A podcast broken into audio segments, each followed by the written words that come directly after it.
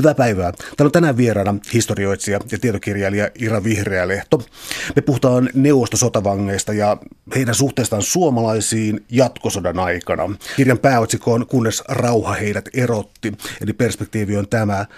lähdetään tästä, tota, sulla on, tämä kirja on tällainen reilun 300 sivun paketti, jossa on paljon ää, henkilöitä, jotka etsivät sukulaisia ja juuriansa. Mikä sun oma lähtökohta oli tähän tutkimuksen tekoon?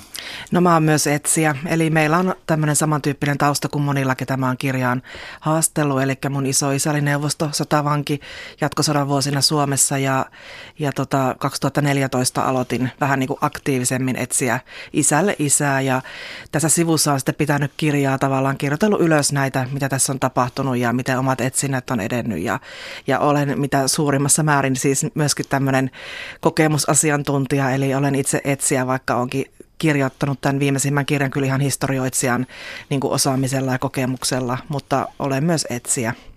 No tämä sun kokemukset kuitenkin historioitsijana, niin tässä on siis, sä oot haastatellut monta henkilöä ja tuota, tuota, pitänyt erilaisia niin verkkofoorumeita, joihin voi ilmoittautua tähän. Ja kuinka iso, kuinka iso tällainen liikehdintä on nyt suomalaisia tai, tai ulkosuomalaisia, jotka etsii vanhempiansa ja isovanhempiansa näistä? Uh, etsijöitä on varmasti satoja ellei tuhansia. Mä pidän tällaista Facebook-sivustoa Yle kuin kadonneet sukulaiset, jossa on yli 2000 jäsentä. Tällä hetkellä se on ollut vajaa puolitoista vuotta toiminnassa.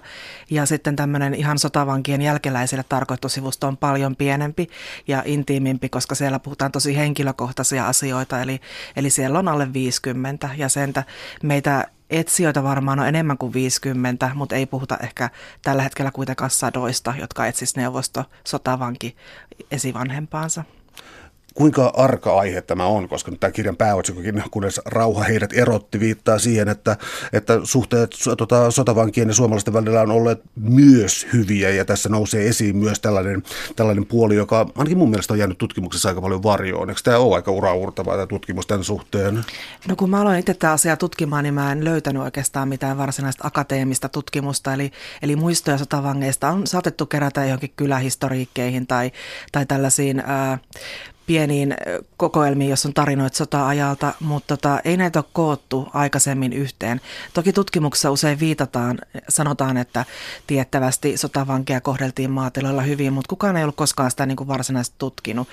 Ja kyllä mä lähdin tavallaan etsimään monenlaisia kokemuksia, mutta mä löysin aika yhdenmukaisia tarinoita, josta mä vähän yllätyin. Eli joko, joko en onnistunut sit löytää sellaisia, joilla olisi ollut niin kuin tällaisia huonompia muistoja kerrottavana, tai sitten heitä ei ehkä enää ole elossa tai näin.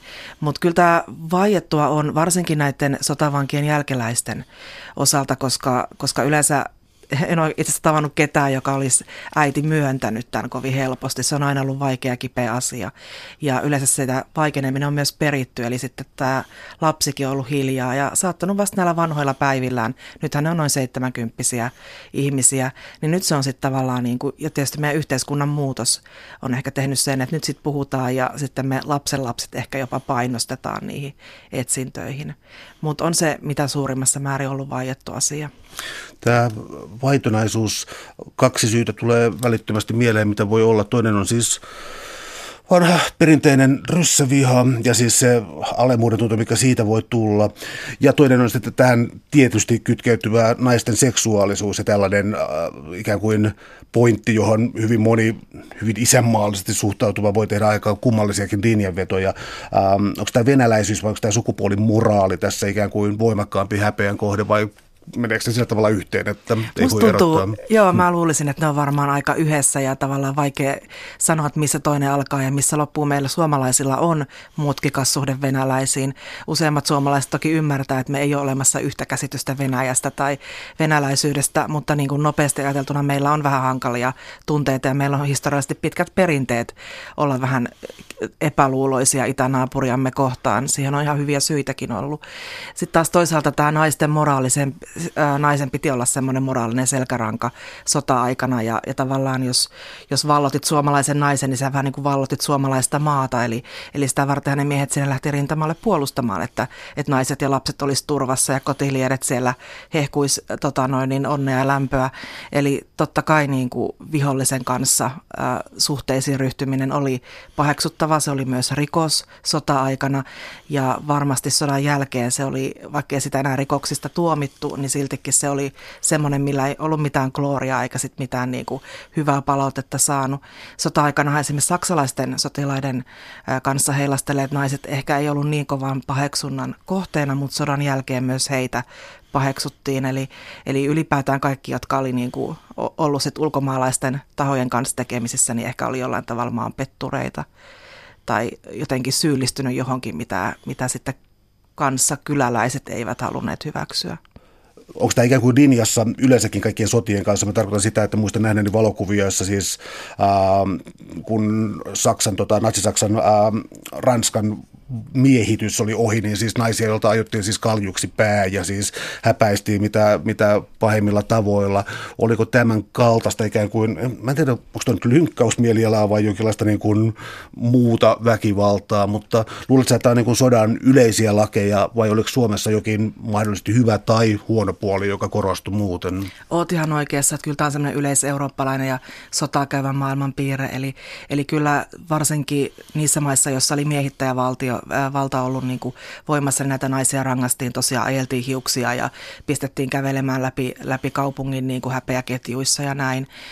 Norjassa syntyi paljon saksalaisilla lapsia, niin siellähän oli tämmöinen komitea, joka järjesteli jopa, että nämä lapset pitää palauttaa Saksaan.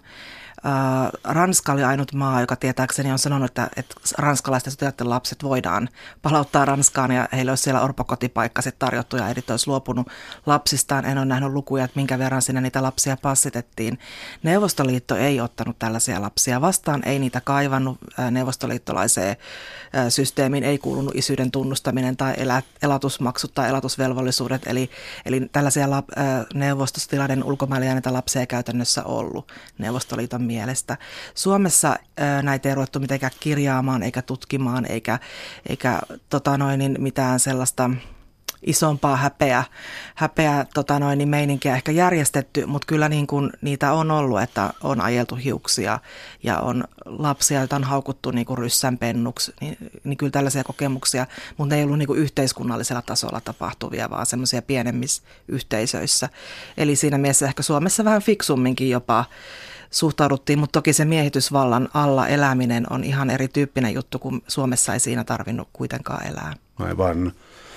Um, miten tämä kurjapuoli? Tarkoitan sitä, että lähestytään nyt sitten sotavankeen vankileirejä ja tätä kautta asiaa. Minkälaiset olot oli yleensä neuvostosotavangeilla jatkosodan aikana?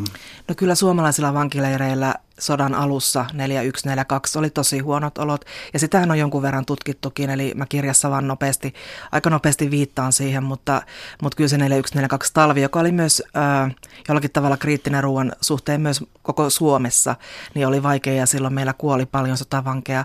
Ne olot alkoi parantua 42 lähtien, kun näitä vankeja alettiin sijoittaa maatiloille. Myöshän kaupungeista ihmiset pyrki maatiloille, koska siellä oli paras ravitsemustilanne tietenkin sota-aikana, eli silloin nämä kuolinluvut alkoi pienentyä ja voi sanoa, että hyvin vähän siviilit surmasi sotavankeja, eli, eli ne on sitten tämmöisiä satunnaisempia, mutta se oli paljon järjestelmällisempää. Vankileireillä, oliko se tarkoituksellista, niin ehkä ei kuitenkaan, mutta ei siihen varmaan niin kuin pyritty, että kuolee tänne ne kaikki, mutta tota noin, niin ei sitä hirveästi ehkä pysty estämään sitten, ei yritetty estää. Entä sitten sellainen asia, että kuinka laajasti oli tiedossa, sun kirjan perusteella hyvinkin laajasti ilmeisesti tuli tiedossa se, että Stalinin Neuvostoliitto ei myöskään pitänyt käsitteestä ää, neuvostoliittolainen sotavanki. Ei. Että ei todellakaan ollut mikään niin kuin helppo identiteetti tässä. Ei, kyllä he oli saanut selkeän ohjeen nämä puna-armeijan sotilaat, että viimeinen luoti itselle, että se on maan petturuutta jättäytyä vangiksi. Heillä oli myös se pelko, koska Neuvostoliitossa saattoi olla näin, että jos tiedettiin, että olet jäänyt vangiksi, niin sun omaisille saatettaisiin kostaa siellä kotipaikalla. Eli, eli tavallaan se oli kyllä ää, tota noin, niin vaikea valinta osa siellä ihan selvästi on kirjan tietojen perusteella kuitenkin antautunut lähinnä ehkä näitä inkeriläisiä, jotka koki, että he taisteli tavallaan omaa kotimaataan, oman kielisiä ihmisiä vastaan, mutta et, kyllä se ainakin näkyy siinä vaiheessa, kun heidän piti palata Neuvostoliittoon, niin he palasi oletuksessa, että he kuolevat suunnilleen heti rajalle, koska he ovat olleet sotavankeina ja olleet tekemisissä ulkomaalaisten kanssa. Eli, eli kyllä se niin kuin oli heiltä riskialtis valinta, jos se oli valinta. Ne, jotka vangittiin haavoittuneena, oli varmaan toiveikkaampia, koska sitten ei tietysti voinut olettaa, että ehkä kykenee ampumaan itsensä, jos on jo haavoittunut. Täällä on tänään siis vieraana tietokirjailija Ira Vihreälehto. Me puhutaan neuvostosotavangeista ja, ää, ja heidän suhteesta suomalaisiin jatkosodan aikana. Maaseutu, mainitsit juuri maaseudun, johon siis sekä sivi, suomalaista siviiliväestöä että sotavankeja sitten sijoitettiin. Tuota, ähm, kuinka helppo oli sitten päästä ikään kuin sotavankistatuksesta jossakin leirillä tuota maaseudulle? Siis äh, oliko se ihan siis erilainen niin logistinen pakko, että oli niin paljon vankeja, että se ei kerta kaikkiaan voinut ajatellakaan mitään leiriolosuhteita onneksi. Äh, eli oliko tämä tota, no siis turha varmaan malta turhan ruususta kuvaa, mutta tupsahtelivat maaseudulle asumaan, söivät samassa pöydässä ja tällaisia niin kuin mielettömiä tasa-arvojuttuja. Ää, ku, siis olisi ihan systemaattinen liike, että nyt maaseudulle Joo, eli kun näitä ruvettiin siirtämään maaseudulla, niin sieltähän se toive tuli. Eli siellä tarvittiin miehiä avuksi. Miehet oli nämä kaikki 1935-36-vuotiaat miehet oli rintamalla, eli, eli naiset tarvi kipeästi apua sinne. Ja siksi toisekseen ää, se ruokapula, elintarvikepula oli aika huutava se 41 42 talven jälkeen, joten se oli ihan niin kuin järkevää, että kun niitä kerran pitää ruokkia ja pitää, pitää hmm. elossa, niin tehkö töitäkin sen eteen. Eli kyllähän Suomessa hyödynnettiin maatiloilla, mutta myös lentokenttä, rautatietyömaat, metsätyömaat. Eli sotavankin alettiin siirrellä sitten e, ympäri Suomea erilaisiin yksiköihin. Se, että pääsit maatilalle, niin oli varmaan heimostavangeille helpompaa, koska he puhu suomea ja erittäin monet maatilat toivo – inkeriläistä tai karjalaista sotavankia, mutta ei se, siis ei siihen toiveeseen välttämättä kiinnitty huomiota. Eli tota, se sitten, ketkä sai ne sotavangit, oli valikoitu, eli suojeluskunta, paikallinen suojeluskunta oli katsonut, että on valkoisesti niin kuin, ä, ajatteleva talo, eli punaisiin, punaperheisiin ei sotavankeja sijoiteltu. Mutta muuten se oli varmaan vähän arpa onnea ja tietyiltä vankileireiltä siirreltiin enemmän maaseudulle kuin ja heimostavankia siirreltiin enemmän. Mutta se oli noin 10 000 per vuosi, eli kun meillä oli noin 67 000 yhteensä, niin, niin 40 000 vajaa varmaan jossain vaiheessa kävi siellä maaseudulla maatiloilla töissä.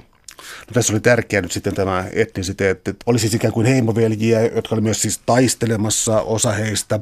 Ja sitten oli tällainen suuri väylä ikään kuin suomen sukuista siirtoväkeä jatkosotaan tullessa. Tota, kuinka paljon tämä ikään kuin etnisiteetti, onko se oikea termi, mutta tämä, tämä, tämä etnisiteetti, kuinka paljon se vaikutti vankien kohtaloon? Kyllä se selvästikin vaikutti ja se oli hyvin tarkkaa. Eli, eli suomalaisten tehtävä oli jaotella heti nämä vangit. Eli jaoteltiin poliittisesti aktiiviset vangit, jotka laitettiin hän oma leiri, upseerit tietysti eri ja sitten kaikki mahdolliset kansallisuudet. Ja se on jotenkin huvittava lukea niitä, että välttämättä henkilö itse ei kokenut ehkä olevansa vaikkapa karjalainen, mutta jos hän puhuu vähän suomea ja oli Karjalan, niin kuin se mitä Suomi katsoi, että se on Karjalan alueita, niin hänelle lykättiin kansallisuudeksi karjalainen ja, ja tavallaan sieltä tuli välillä sitten ohjeitakin näille kirjaajille, että kannattaa kiinnittää huomiota, mitä henkilö itse sanoo kansallisuudestaan. Eli kun tämmöinen ohje tuli, niin varmaan voidaan uskoa, että sitten sitä ei ollut aina niin kuin noudatettu. Mutta tosiaan vepsäläisiä, inkeriläisiä, karjalaisia, verinkarjalaisia kohdeltiin paremmin ja he sai enemmän etuoikeuksia ja heitä kuoli myös vankileireillä vähemmän. Ja tosiaan sitten neljä, kaksi vuodesta alkaa heille tarjottiin mahdollisuutta liittyä heimopataljoonaan ja aika iso osa myös liittyi. Ja sitten he lähti ihan rintamalle taistelemaan suomalaisten rivissä, eli he oli kyllä ihan oma erikoisjoukkonsa. Mutta kyllä esimerkiksi puolalaisia, ukraina, ukrainalaisia, kuulin, että kohdeltiin paremmin, heille julkaistiin ehkä omaa, eh, heille nimenomaan suunnattua propagandaa. Ja varmaan sitten ihan venäläisillä oli ehkä huonoimmat olot, että vähemmistö, Neuvostoliiton vähemmistökansoihin kuuluvat ehkä sai vähän spesiaalioloja. Nämä muistamisen tilat on äh, hyvin tärkeitä asioita, siis niin kuin sisällissodan jälkeen äh, punaisten muistomerkkejä ei ollut juuri sen alkuun ollenkaan vasta sotien jälkeen, sitten niitä tuli sitäkin enemmän. Äh, miten neuvostosotavangit sitten, tota, heidän kuolin paikkansa ja tällaiset, pitääkö niitä kaivaa esiin vai tota, löytyykö jostain helposti joku pysti, että tässä heitä lepää? Ää, valvontakomissio, kun saapui maahan rauhanteon jälkeen, niin he vaati, että tämmöinen jonkunlainen mui, ää, tämmöinen monumentti täytyy pystyttää sinne niihin paikkoihin, missä näitä vankeja on haudattu. Ja siinä, silloin toiminnassa olleiden leirien alueelle yleensä näitä tulikin tai tuli paikalliselle hautausmaille. Eli osa näistä tota noin, niin meillä olevista sotavankien autamonumenteista on ihan sitä perua. Niitä on ehkä uusittu ja paranneltu viime vuosikymmenten aikana. Mutta ne vankileirit, jotka oli lakannut toimimasta jo ennen rauhaa, niin niitä ei välttämättä löydä tietoja mistään. Ja yksi tämmöinen on esimerkiksi just nämä heimosta vankien Aholahden vankileiri tuossa Savonlinnassa. Eli, eli siellä saat kyllä hölkätä pusikoissa ja, ja pepeliköissä, etkä mitään löydä jälkeäkään siitä. Eli, eli osa näistä vankileireistä on hyvin niin kuin salattua. Samoin kävin tuolla Vaasassa ystävieni kanssa ihan piippailemassa tällaisen tota, etsintälaitteen kanssa ja he on syntyperäisiä vaasalaisia ja ihmetteli suuresti, onko tässä mukaan ollut vankileiri. Eli, eli osa näistä on hyvin vaiettua ja tavallaan jotenkin jännäkin, että, että ei ole ihmisiä kiinnostanut enemmän lähteä tutkimaan niitä paikkoja. Täällä on tänään siis vieraana tietokirjailija Ira Vihreälehto. Me puhutaan neuvostosotavankien ja suomalaisten suhteesta jatkosodan aikana. Tullaan tähän maatilaosuuteen, niin voisi melkein sanoa, että osa kirjastasi, pieni osa kirjastasi oli ikään kuin idyllistä. Että, ää, ää, niin siis Tämä on tällainen, kun, vaan, että kun ihmisen näkee läheltä, sitä on hankalampi vihata tai tappoa. Mutta tota, ää, niin, siis tässä korostuu siis sellainen juttu, että, että istutaan samassa pöydässä, samassa ruokapöydässä ja niin eteenpäin. Että nämä ei ollut siis mitään ää, pakkotyötä tekevää kurjalistoa. Mä vielä tähän samaan hengenveteen että mä muistuin sun kirjasta mieleen, että oli pari maatilalle tullutta sotavankia, jotka oli tuollaisia metri 85 senttisiä ja paino 45 kiloa tai jotain, mutta sitten muutamassa kuukaudessa, vuodessa tilanne oli parantunut huomattavasti. Joo, näissä tarinoissa tavallaan kuvaillaan aika lailla samalla tavalla, että miten heikko kunto siinä ja ne suunnilleen nostettiin pöytään, että ne oli aluksi niin, niin heikkoja, että ne ei jaksanut edes itse mennä syömään. Ja sitten kauhean iloisesti kuvaillaan, kuinka niistä tuli pullukoita ja ne lihoja ja tavallaan ollaan ylpeitä siitä, että, että me onnistuttiin lihottamaan ne ja ne tykkäs meidän ruuasta. Kai se on semmoista suomalaista välittämistä. Mehän ei olla varsinaisesti semmoista halailevaa ja lämmin, lämpimän kansan maineessa, mutta jos joku on hyvä työmies ja tekee duunia surinnalla pelloilla ja navet navetoissa, niin kyllä sille ihmiselle niin kuin, se oli jotenkin ihan se itsestään selvä, että se syö samasta pöydästä ja, ja tavallaan se inhimillinen kohtelu sitten lisääntyy. On vaikea pitää semmoista propagandan viholliskuvaa varmaan yllä, jos toi kaveri on selvästikin niin kuin ymmärtää vähän sun huumoria ja teille tulee niitä omia juttuja siinä, kun rintarinnan eletään. Eli, eli missään tapauksessa suomalaiset ei saanut kaverata näitä. Siitä oli ihan lait ja säädökset ja kaikki kerto, että se oli käynyt tarkastajakodissa jossain vaiheessa, jopa useinkin. Ja tarkastaja aina huomauttanut kyllä näistä, että se syö liikaa ja saa liik- että ei ole vartiointia öisin. Mutta suomalaiset ei tunnu välittäneen niistä huomautuksista, eli se oli heidän mielestään joko turhaa tai, koska nämä ei ollut kovin karkaamisalttiitakaan nämä vangit, ne vaikuttaa viihtyneen aika hyvin. Tämä toistui jatkuvasti näissä, näissä tarinoissa juuri tämä siis tämä, että karkaaminen oli niin harvinaista lukunotta, mutta sitten ää, loppu, lopun aikoja niin sanotusti. Tota, mihin kaikkien sitten neuvostosotavangit maaseudulla osallistui? Siis täällä tulee, tässä ikään kuin nousee esiin sun kirjassa se, että ei puhuttu politiikkaa eikä oikeastaan sota-asioista tuolla tavalla, vaan se oli pikemminkin niin kuin tuntui kiertymän arjen ympärille se eläminen siellä. Näin, joo, näin se varmasti oli. Eli, eli tota noin, niin sitä kyllä tarkkailtiin, että ei poliittisia ajatuksia tavallaan niin kuin kannustettu heitä. Ja, ja osa oli kyllä kertonut, että kyllähän muutama haastateltava tavallaan mainitsi, että, että ne oli kertonut, että Venäjä hyvä maa ja, ja tämän tyyppisiä, mutta... Ää, eräskin kuvaili, että niillä oli tapana tulla meidän sunnuntaisin meidän pihalle niiden sotavankia sitä kylältä ja ne istu siinä auringossa nurmikolla iltaisin ja ei ne mitään politiikkaa puhunut, että ihan tavallisia asioita. No nämä viranomaiset, jotka tätä asiaa valvoi, niin siis minkälainen oli tämä säännöstö tai laki sodan aikana siitä, miten sotavankeja tulisi kohdella? Siis estettiin ää, yhteydenpitoa kannustettiin vartiointiin tai pakotettiin vartiointiin? Minkälaisia pykäliä oli olemassa? Joo, se oli oikein iso oli litania erilaisia säädöksiä, mitä piti allekirjoittaa. Eli, eli olisi pitänyt punnita se ruoka, minkä verran saa ja tietyn ohjeen mukaan antaa. Olisi pitänyt syödä eri paikassa, olisi pitänyt nukkua eri talossa, joka on lukittu, jossa on mielellään niin kuin tavallaan piikkilankaa ikkunoista jollakin tavalla kalterit tai jotain, että se ei pääse karkaa ikkunasta. Ei saanut kertoa heille, missä ollaan, ei sijaintia, ei saanut kertoa sotatapahtumista, ei saanut kuvailla tavallaan niin kuin lähiseutuja. Et tällä pyrittiin tietysti estämään, että semmoinen niin kuin, ää, tavallaan karkaaminen. Myöskään ei saanut sijoittaa, koska tuolloinhan meillä oli kymmeniä tuhansia inkeriläisiä siirtoväkeä, niin inkeriläisiä ei saanut oikein, varsinkaan inkeriläisiä naisia ei saanut sijoittaa sotavankien läheisyyteen, koska pelättiin, että ne rupeaa keskenään niin kuin järjestämään jonkunlaista pikkukapinaa tai punaista aatetta levittämään. Varsinkin sodan loppua kohde inkeriläisiä alettiin pitää epäluotettavana, eli että inkeriläiset on jotenkin... Äh, ylpeämpiä tai alkaa vähän niin kuin leveilemään niillä erikoisoikeuksilla, joita heillä ilman muuta oli alussa ollut. Ja jos ongelmia niin kuin tavallaan vankileirille tuli näitä maatiloilta, niin yleensä koski inkeriläisiä. Että jotenkin ne siellä kulkee niin vapaana ja itsevarmoina. No, tämä on vähän kohtuuton kysymys, mutta äh, osaatko arvioida, kuinka paljon, koska tässä kirjassa siis on kuitenkin ähm, sotavankia, jotka on viettänyt jo pitkiä aikoja maaseudulla ja välit on tulleet äh, hyväksi, mahdollisesti on niin leikkii lasten kanssa siellä, on, on ikään kuin osa tätä arkista elämää. Mutta sitten puna-armeissa tietysti oli äh, myös fanaattisesti Neuvostoliittoon, Neuvostoliittoprojektiin uskovia, äh, myös naissotilaita ja muita. Tota, tuliko tällaisessa niin kuin eroa, että on sotavankeja ja sitten sellaisia, niin kuin, että tuo on ikään kuin toivoton tapaus jollakin lailla ja sitten toiset on sellaisia, että voidaan siirtää. Katsotaan, että ne ei ole sellainen riski, että se voidaan siirtää. Olisi tässä joku jako, että niin tuossa on ää, vakaumukselliset uhra, niin kuin itsensä uhraamaan valmiit olevat neuvostoliittolaiset sotilaat ja sitten oli jotkut leppoisammat. Oli varmaan sellaista arviointia, ihmiset teki sitä itsekin, eli moni saattoi kuvailla, että meillä oli tällainen vanki, joka oli ihana ja joka suhtautui hyvin ja olisi halunnut jäädä Suomeen ja söi hyvin ja pulskistui.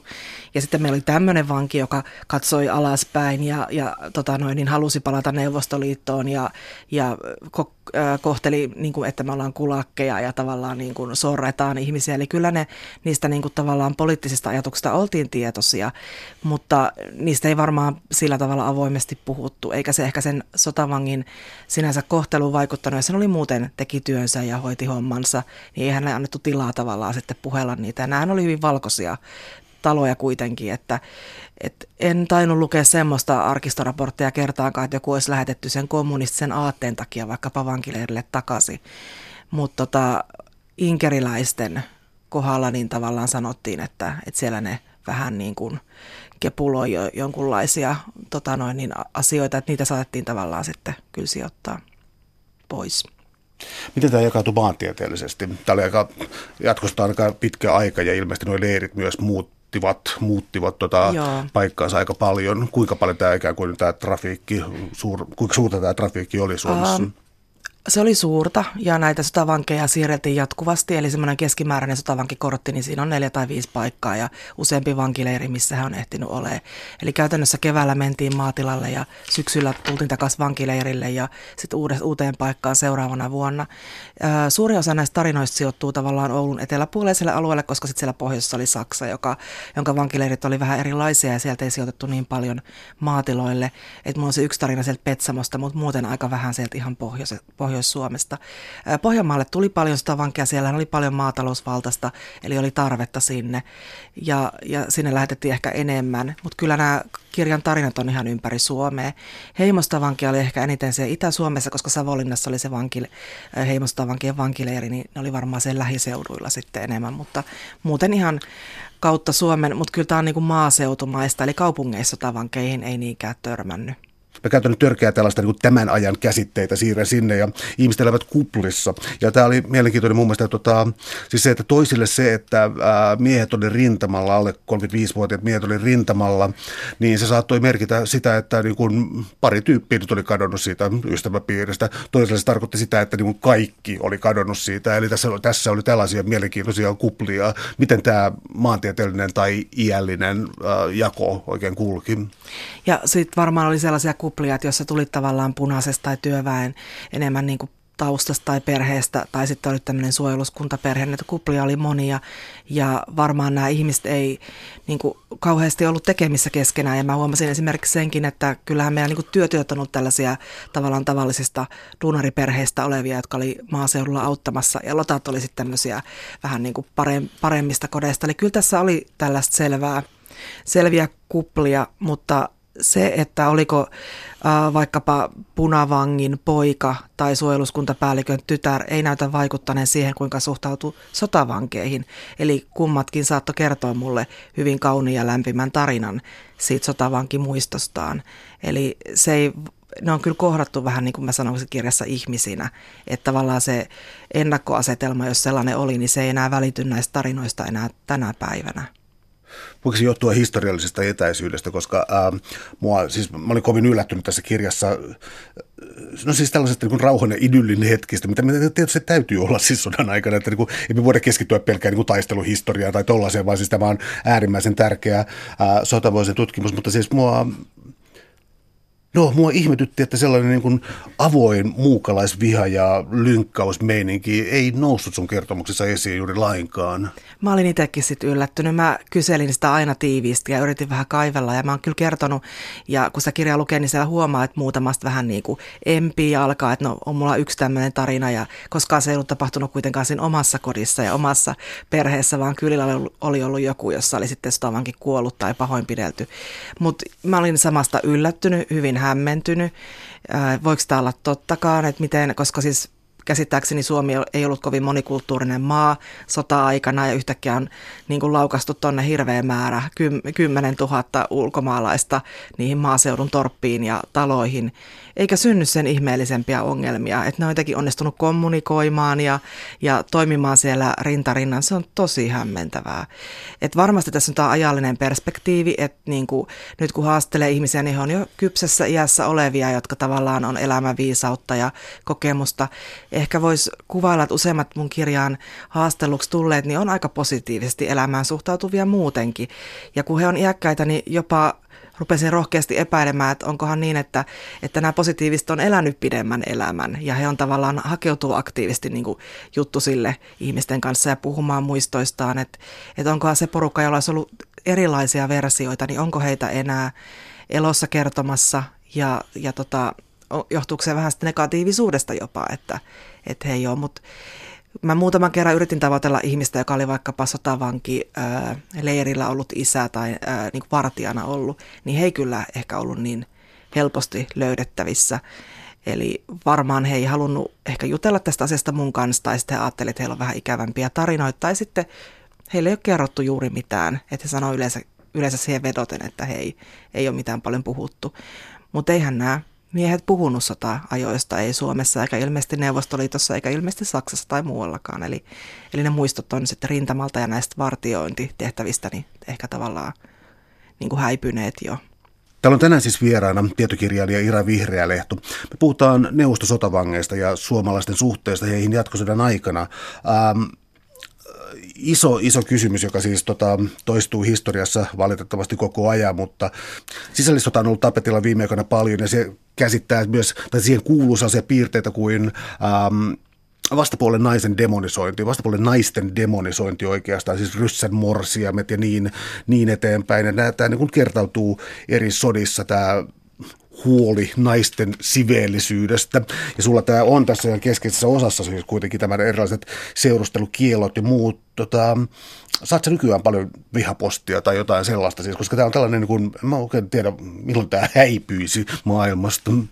Mä olin hirveän positiivinen, kun tämä kirja tuli, että mä ajattelin, että, että tälle on nyt hyvä aika puhua näistäkin vaan asioista, mistä ei ole puhuttu.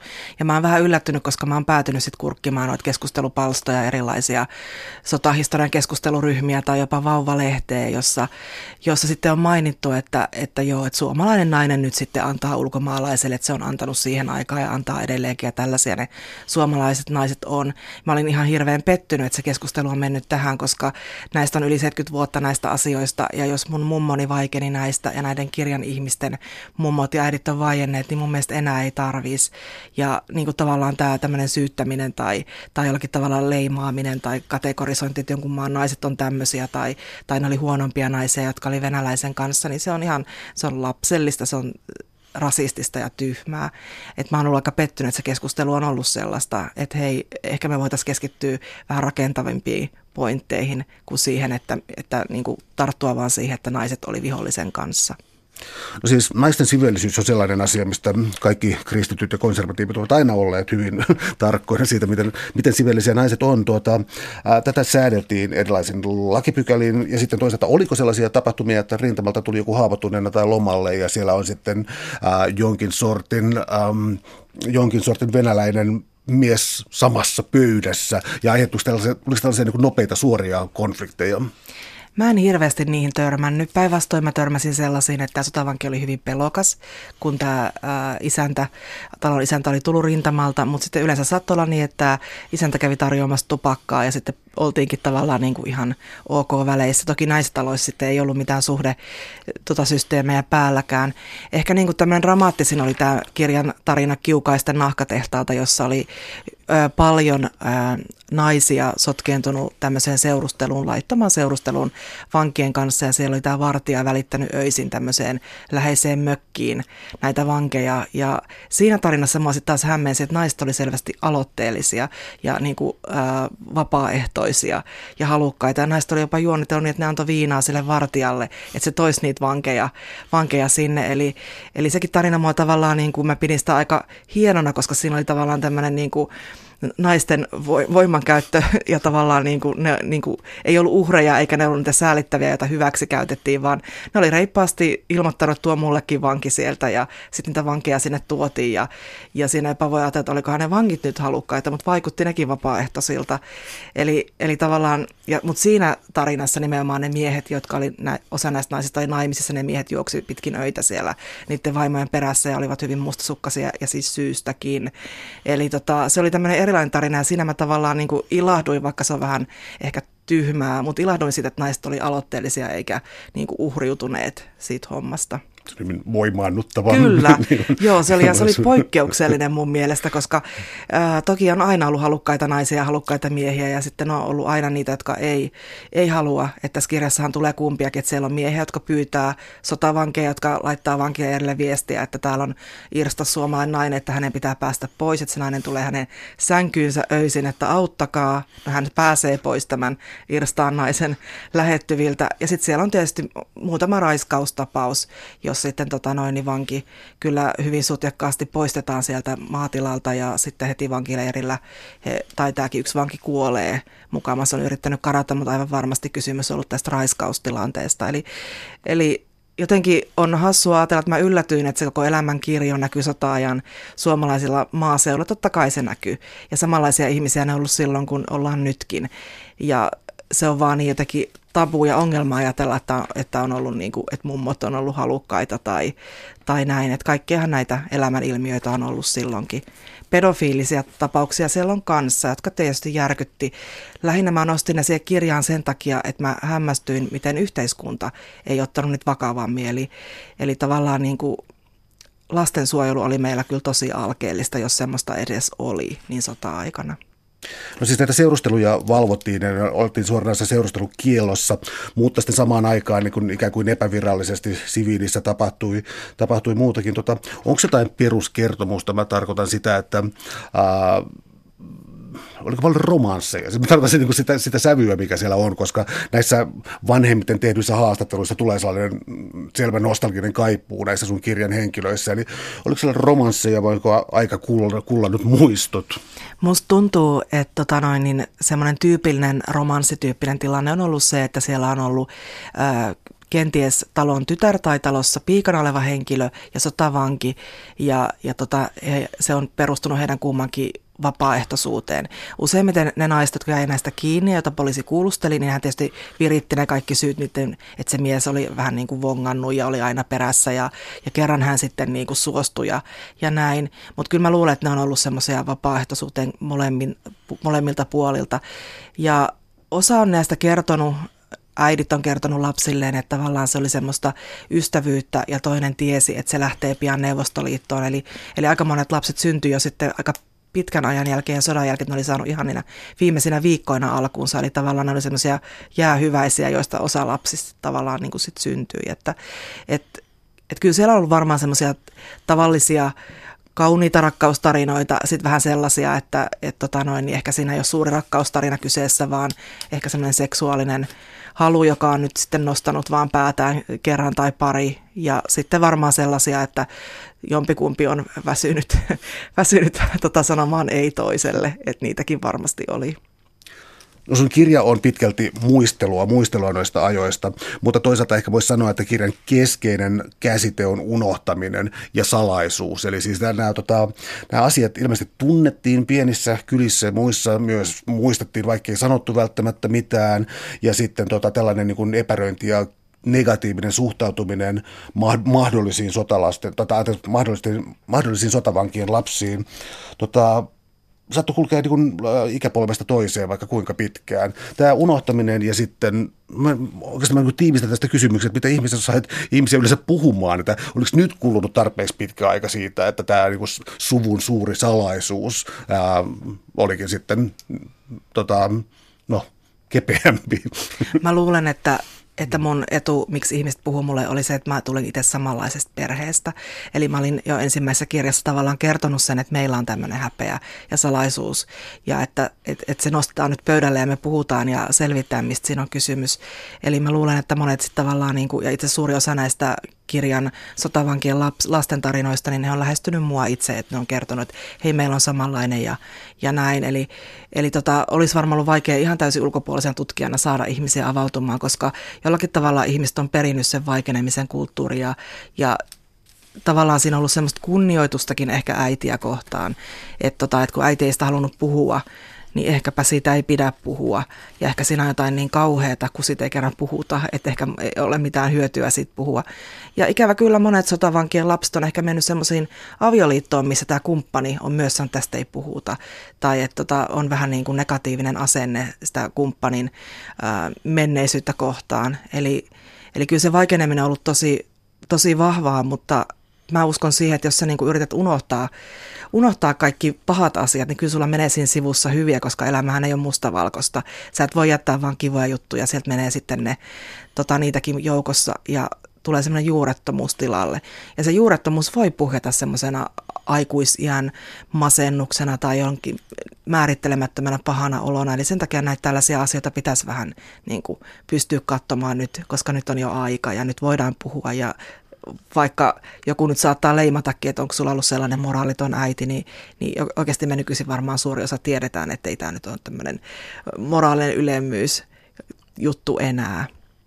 Miten sitten sellainen aina niin pelottava asia kuin pieni paikkakunta. Eli tota, ää, siis saat olla, mä en tiedä liioittelismä, mutta joissain sun kirjan tarinoissa tuli siis sellainen, että tämä niin sanottu moraaliton isoäiti ja niin eteenpäin oli, tota, oli säilyttänyt salaisuuden käytännössä katsoen hautaan, ehkä Kyllä. kuolin vuoteella näitä kertonut, mutta sitten näissä pienyhteisöissä tai pienissä yhteisöissä tuntuu olevan sitten perimät tietona sitten, että tuo on vähän tummempi ja niin kuin hieman erinäköinen. Eli, eli siis äh, koko kylä vaikeni. Joo, sä, sä oot ihan oikeassa tässä näin. Tämä oli hyvin tyypillinen tarina, että, että koko kylä tiesi, että se on vähän semmoinen musikaalisempi ja sen isä on sotavanki. Ja sitten mä kysyin, no tietääkö tämä itse? Ei varmaan. No eikö sille ole kerrottu? No ei varmaan kukaan uskaltanut kertoa sille. Ja se on jotenkin hämmentävää, että ollaanko me suomalaiset tosiaan niin, että koko kylä tavallaan niin kuin arvioi sua ja katsoo sua niiden tiettyjen lasien läpi koko ajan. Ja voin kuvitella, miten traumaattista on sitten aikuisuudessa kuulla tämä asia. Ja esimerkiksi mun isän kohdalla, niin se on ollut pahempaa se, että hänelle valehdeltiin isästä kuin se, että se oli sotavanki isä. Eli se, että äidithän yleensä kertoo meille, että sun ei pidä valehdella toisille ihmisille. Mutta sitten kun äiti on tehnytkin tämmöisen valheen lapsen isästä, niin sitä on aika vaikea ehkä niin kuin miettiä, että mikä on sitten totta mun elämässä. Ja tämmöisessä yhteisössä eläminen on ollut varmasti tosi raskasta. Tämän takiahan monet äidit antokin ne lapset pois, eli, eli suurin osa sotavanki lapsista on annettu pois. Suurin osa. Suurin osa. Eli ainakin se, mitä mä oon tavannut ihmisiä, niin on hyvin harvinaista.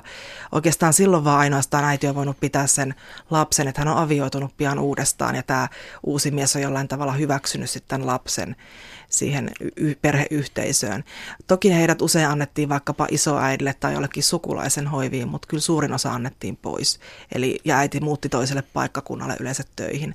Ja se johtui myös siitä, että, että yksinhuoltajuus ei ollut vaihtoehto naisille sodan jälkeen. Eli jos sä kävit töissä, niin sulla ei, sun lasta pystynyt hoitamaan. Ei ollut päiväkoteja eikä erilaisia kodinhoitopalveluja. Oliko liikettä länteen, tarkoitan Ruotsia tässä nyt erityisesti? Vaikuttaa siltä, että varsinaisesti naiset ei pyrkinyt sinne, sinne tota sodan jälkeen. Eli, eli nekin miehet, jotka tota noin, niin oli vaikkapa inkeriläisiä, oli liittynyt heimopataljoonaan, ja jos heillä oli suomalainen vaimo, niin he itse pakeni sinne, mutta ei välttämättä suomalaista vaimoa saanut sinne mukaan. Mutta jos heillä oli inkeriläinen vaimo, niin silloin yleensä molemmat meni Ruotsiin. Nythän meillä on muistava se, että toki me nyt tiedetään, että inkeriläisille kävi pääsääntöisesti hyvin siellä Ruotsissa, mutta silloinhan ei vielä sitä tienneet. Ja heillä oli aika pitkä kymmenen vuoden niin kuin, elämä siellä Ruotsissa edessä myöskin laittomana siirtolaisena, paperittomana siirtolaisena, ennen kuin he rupesivat saamaan Ruotsin kansalaisuuksia. Eli ei ollut semmoista turvallista varmaa konstia niin kuin tämän, tällaiselle avioliitolle tai suhteelle sodan jälkeen. Silti toki osa niistä niin kuin heistä onnistuu ja nimenomaan Ruotsiin lähteneet onnistu näissä. Täällä on tänään siis vieraana historioitsija Ira Vihreä-lehto. Me puhutaan neuvostosotavangeista ja heidän suhteistaan, tai heidän suomalaisten suhteista jatkosodan aikana. Um, tota, tämä on vähän kohtuuton kysymys jälleen, mutta tota, tämä identiteetin etsintä korostuu sun kirjassa hyvin paljon. Ja nyt niin kuin, jota siis mä niin pyrin tässä nyt ajamaan sellaista kysymystä takaa, että onko joku pato murtunut nyt, ja ihmiset on niin todella kiinnostuneita identiteetistään perimästänsä, ja siis DNA-tutkimukset on tullut tähän mukaan. Eli, tota, eli kaipaako ihmiset nyt identiteettiänsä jotenkin voimallisemmin? Onko, onko, onko aika on vaan kypsä vai mistä on kysymys? Mä luulen, että me ollaan pikkuhiljaa herätty Suomessakin siihen, että, että se yksi tarina Suomesta, että me kaikki olisi marssittu tähän, tänne samaan aikaan ja täällä sitten oltu ja eletty ja yhtäkkiä tuli nykyaika, niin se ei ole totta ja DNA-testit ynnä muut on hirveän suosittuja. Me löydetään erilaisia viitteitä meidän menneistä esivanhemmista ja samaan aikaan me eletään ehkä semmoista tarinallisempaa aikakautta, että ennen sukututkimus oli sitä, että listattiin isälinja linjan, eli isien kuolin ja tota, syntymäpäiviä. Ja nyt halutaan sinne vähän niin kuin lihaa sinne vuosilukujen ympärille ja tutkitaan myös äitilinjoja ja ollaan me selvästi kaikki myös, myös osa meidän naispuolisia esivanhempia. Lisäksi aika pitkää sukututkimus tehtiin tällaisista vähän niin kuin paremmissa perheissä. Sen takia, että se oli helpompaa. Että on se ihan eri, jos olet syntynyt perheeseen, jossa on mummon kameekorut ja isoisän aarteet niin kuin tavallaan kosketeltavissa mutta suurin osa meistä suomalaistaan tulee köyhistä näistä torpparikautta tämmöistä tilattomista perheistä niin kuin minä. Ja meillä ei ole näitä sonaatteja eikä kirjeitä eikä valokuvia. Siellä on aika paljon häpeää ja köyhyyttä ja sellaista, mitä ei ole kirjattu minnekään. Ja semmoista ollaan varmaan nyt kiinnostuneempia. Eli musta tuntuu, että jos ennen sukututkimus jätettiin heti siihen, jos löytyi eka hevosvaras, niin nykyisin mennään ehkä rohkeammin sitä kohti. Et mä oon kertonut jonkun verran puhumassa sukututkimustapahtumissa ja kertonut, että vankiloiden vaikkapa nämä arkiston valtavan rikkaita, jos pääsee yli sen mun toinen vaarini on istunut vankilassa useita kertoja pontikan keitosta.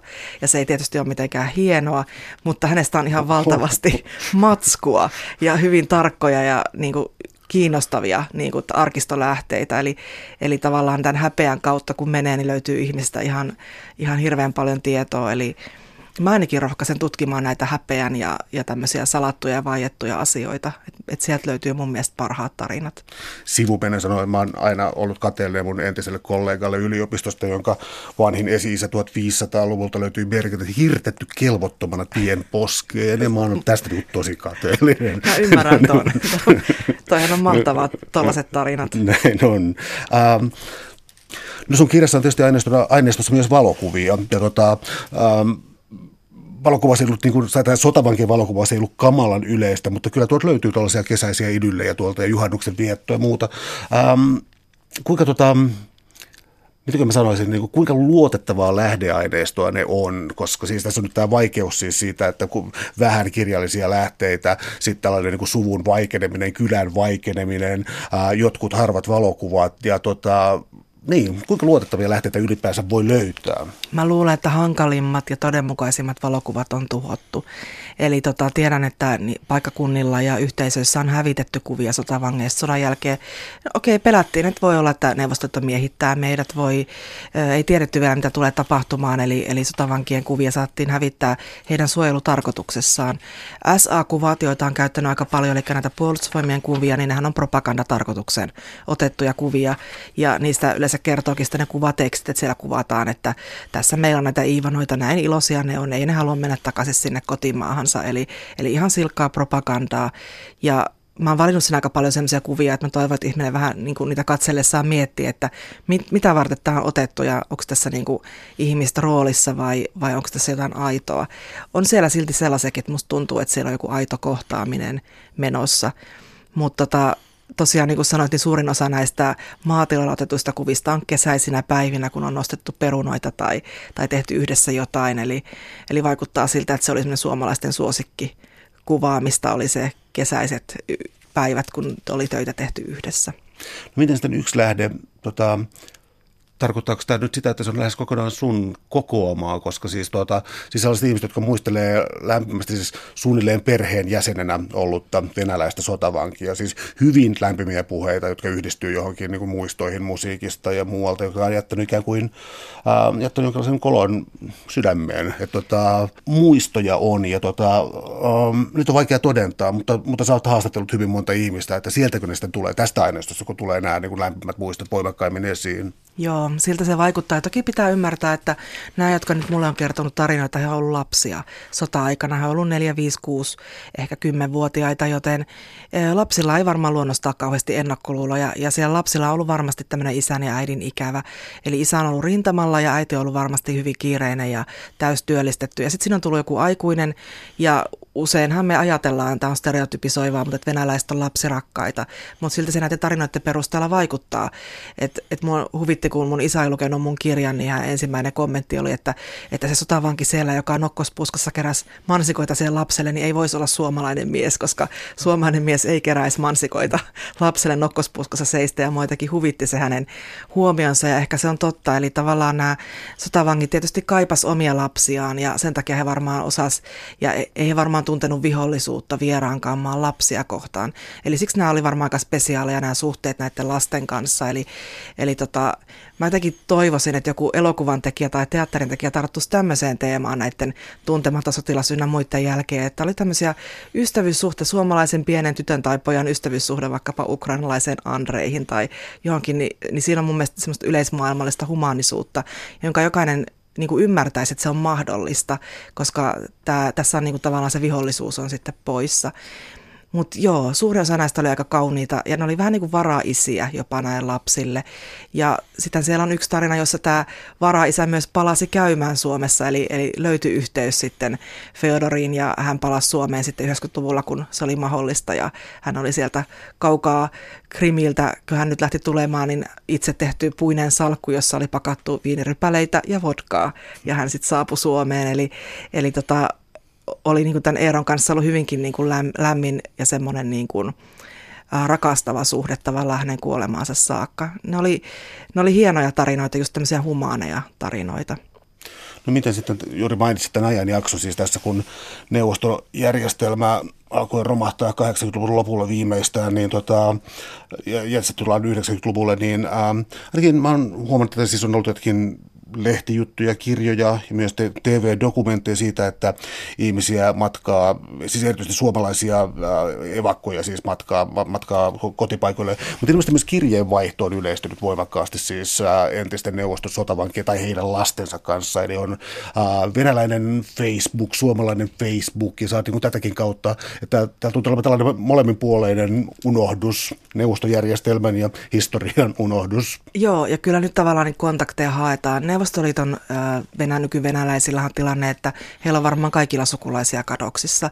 Eli paitsi, että oli tämä sota-aika, niin sitten oli myöskin nämä vankileirien saaristo siellä vielä 50-luvulla, joka tavallaan, että sulla on kadonnut sukulaisia. He on aika avoimia etsimään ja sielläkin DNA-testit yleistyy. Ja samoin sitten Suomessa nyt pengotaan näitä vanhoja, vanhoja asioita ja, ja tavallaan niin kuin suomalaisilla, joilla on hyviä kokemuksia vaikkapa Venäjältä, niin he, he kyllä niin kuin haluaa vaaliakin näitä ystävyyssuhteita. Ja esimerkiksi haastelin semmoista Karjalan evakkoa, joka kertoo, että, että hän mielellään menee käymään siellä, missä se kotitila on ja ja hän vähän yllättäen kertoi mulle, että siellä on kaikki kunnossa ja se on oikein kauniisti laitettu, kun mä oon aina tottunut lukemaan, että ei ne ole yhtään osannut pitää arvossa meidän taloja ja tiluksia, mutta et, et näitä erilaisia tarinoita kuulin, että mä mietin jopa, että – kertoko ihmiset mulle vaan niitä kivoja juttuja vai onko media ehkä tarttunut aina enemmän niihin negatiivisiin juttuihin aikaisemmin ja siksi meillä on jotenkin sellainen yleiskuva, että, että Karjalan matkaavat on kauhean tyytymättömiä monikulttuurisessa maailmassa, niin tota, tietysti Yhdysvalloissa on hupaisessa katsoa tota, ihmisiä, jotka identifioituu sekä amerikkalaisiksi että sitten vaikkapa tullut Irlannista tai Italiasta tai, ja, tai sitten tuolla Minnesotassa, siis Skandinaviasta, Suomesta myös, niin tota, ää, nämä on tärkeitä asioita. Ja tota, tämä identiteettijuttu, um, Mä tarkoitan sitä, että sun kirjasta huokui sellainen asia, että jotkut ihmiset tuntuu saavan ikään kuin rauhan siitä, kun se saivat tiedon, mitä on tapahtunut. Eli onko tämä identiteetti tai pikemminkin niin vaillinainen tai menetetty identiteetti ollut näin kovin tärkeä? Toi on hirveän hyvä kysymys ja siinä on varmaan jotain semmoista meidän ajassa olevaa. Et, et, totta kai mä oon esimerkiksi etsinyt mun identiteettiä. Mä oon jotenkin aikuisella huomannut, että mä oon aika juureton ja mä tavallaan koen tiettyä vierautta tämmöisenä oikein suomalaisena hetkinä, vaikkapa itsenäisyyspäivänä sankarihautojen äärellä, että mulla ei ole jotenkin ihan oi, täyttä oikeutta olla siellä. Ja tavallaan tämä isoisän etsimisprojekti, joka alun perin alkoi siitä, että mä etsin isälle isän, niin on ehkä muodostunut aika tärkeäksi myös niin kuin oman identiteetin ja oman, että kuka minä olen ja mistä aineksista mä oon tullut. Ja nyt kun mä oon ehkä päässyt vähän lähemmäs, eli, eli tosiaan odotan DNA-testin tuloksia, että olenko vihdoin löytänyt oikean isoisän ja hänen perheensä, niin, niin jotenkin mä oon huomannut, miten nopeasti alkaa tulla sellainen rauha sen suhteen, että, että tavallaan kun saa niitä vastauksia, nyt yhtäkkiä mulla onkin ihmisiä, joille mä voin laittaa viestin venäläisten Facebookissa V-kontaktissa, että niin, että onko teidän suvussa diabetesta tai, tai ollaanko teidän suvussa kovin urheilullisia tai että se on hirvittävän rauhoittavaa, että voi kysyä näitä ihan tavallisia kysymyksiä ja saa vastauksia ja niin kuin alkaa tavallaan täyttyä. Että jollakin tavalla se, mikä on ollut tyhjää aikaisemmin ja semmoista kysymysmerkkiä ja mihin on ajatellut, että siellä on kauhean ikäviä asioita, niin yhtäkkiä mä oon kuullut, että tämä henkilö, joka mahdollisesti mun isoisä, niin hän oli lääkintämies sodassa ja hänet vangittiin hetkellä, jolloin hän yritti auttaa muita haavoittuneita, koska se on hänen tehtävänsä. Sehän on hienoa sehän on ollut, kuulostaa hyvältä tyypiltä. Eli tavallaan, niin kuin, ja totta kai koko ajan ajatellut, että se voi olla hyvä tyyppi, mutta tavallaan niin kuin näitä vaille on aikaisemmin ollut. Eli on ajatellut, että siellä on jotain ää, inhottavaa ja likaista. Ja kyllähän mä aina, kun mä oon niitä arkistojen kätköissä penkonut, että miten paljon ne sai vaikka raippaa, niin onhan se aika karsee lukea vaikkapa, että iso isä olisi saanut 20 raipan iskua. Niin nyt tulee tämmöisiä inhimillisiä puolia, että, että mun mahdollinen isoisä nyt tykkäsi hirveästi kävellä metsälammelle iltaisin. E, että hänestä alkaa tulla semmoinen kokonainen ihminen. Ja milloin sä ootkaan saanut nyt nämä tiedot? Nyt maaliskuussa. Nyt Okei, tämä on hyvin tuoretta tietoa, jatka ihmeessä.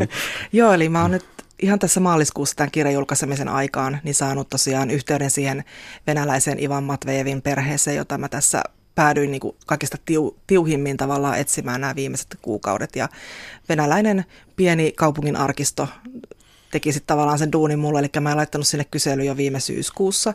Ja mä tein semmoisen kyselyn, joka oli aika säälittävä. Siinä oli käsin kirjoitettuja osuuksia, paljon isän valokuvia, venäjäksi, englanniksi, oikein nyyhkytarina. Mä ajattelin, että neillä ei voi olla sydäntä niin olla vastaamatta tällaiseen. Ja, ja syyskuussa laitoin sen, mutta en saanut vastausta ennen maaliskuuta. Eli kyllä mä toki oletin, että en saa. Mutta sieltä tuli vastaus, jossa äh, olemme löytäneet tämän mahdollisen isoisänne perheen. Ja ne oli soittanut tälle mahdolliselle isoisäni tyttären tyttärelle, joka on sattumalta nimeltään Ira, Irina. Ja Irina oli saapunut sille arkistoon, hänelle oli sanottu, että täällä on tämmöinen suomalainen etsiä, vähän outo juttu, tule tänne, täällä on valokuvia. Hän oli tullut sinne vähän, että mikähän juttu tämä nyt on, ja hän oli saanut ne mun isän kuvat ja sen kirjeen eteen, hän oli vaan heti, että tänne ne kuvat, tämä on meidän mies, koska mun isä näyttää niin paljon hänen sedältään. Hän, on, hän ei muista kovin hyvin isoisänsä enää, hän on parikymmentä vuotta sitten tämä Ivan kuollut, eli hän ei osaa sanoa kuinka paljon mun isä näyttää isoisältä, mutta hän näyttää hyvin paljon e, isoisän yhdeltä pojalta. Ja nyt me on sitten DNA-testit tehty ja odotellaan tuloksia ikävä kyllä monia kuukausia. Eli, eli pettymys tulee olemaan ihan hirveä ja raastava, jos sitten tämä henkilö ei olekaan se, jota olen etsinyt. Suuret kiitokset keskustelusta Ira Vihreä Lehto. Oli ilo. Okei, kiitos paljon.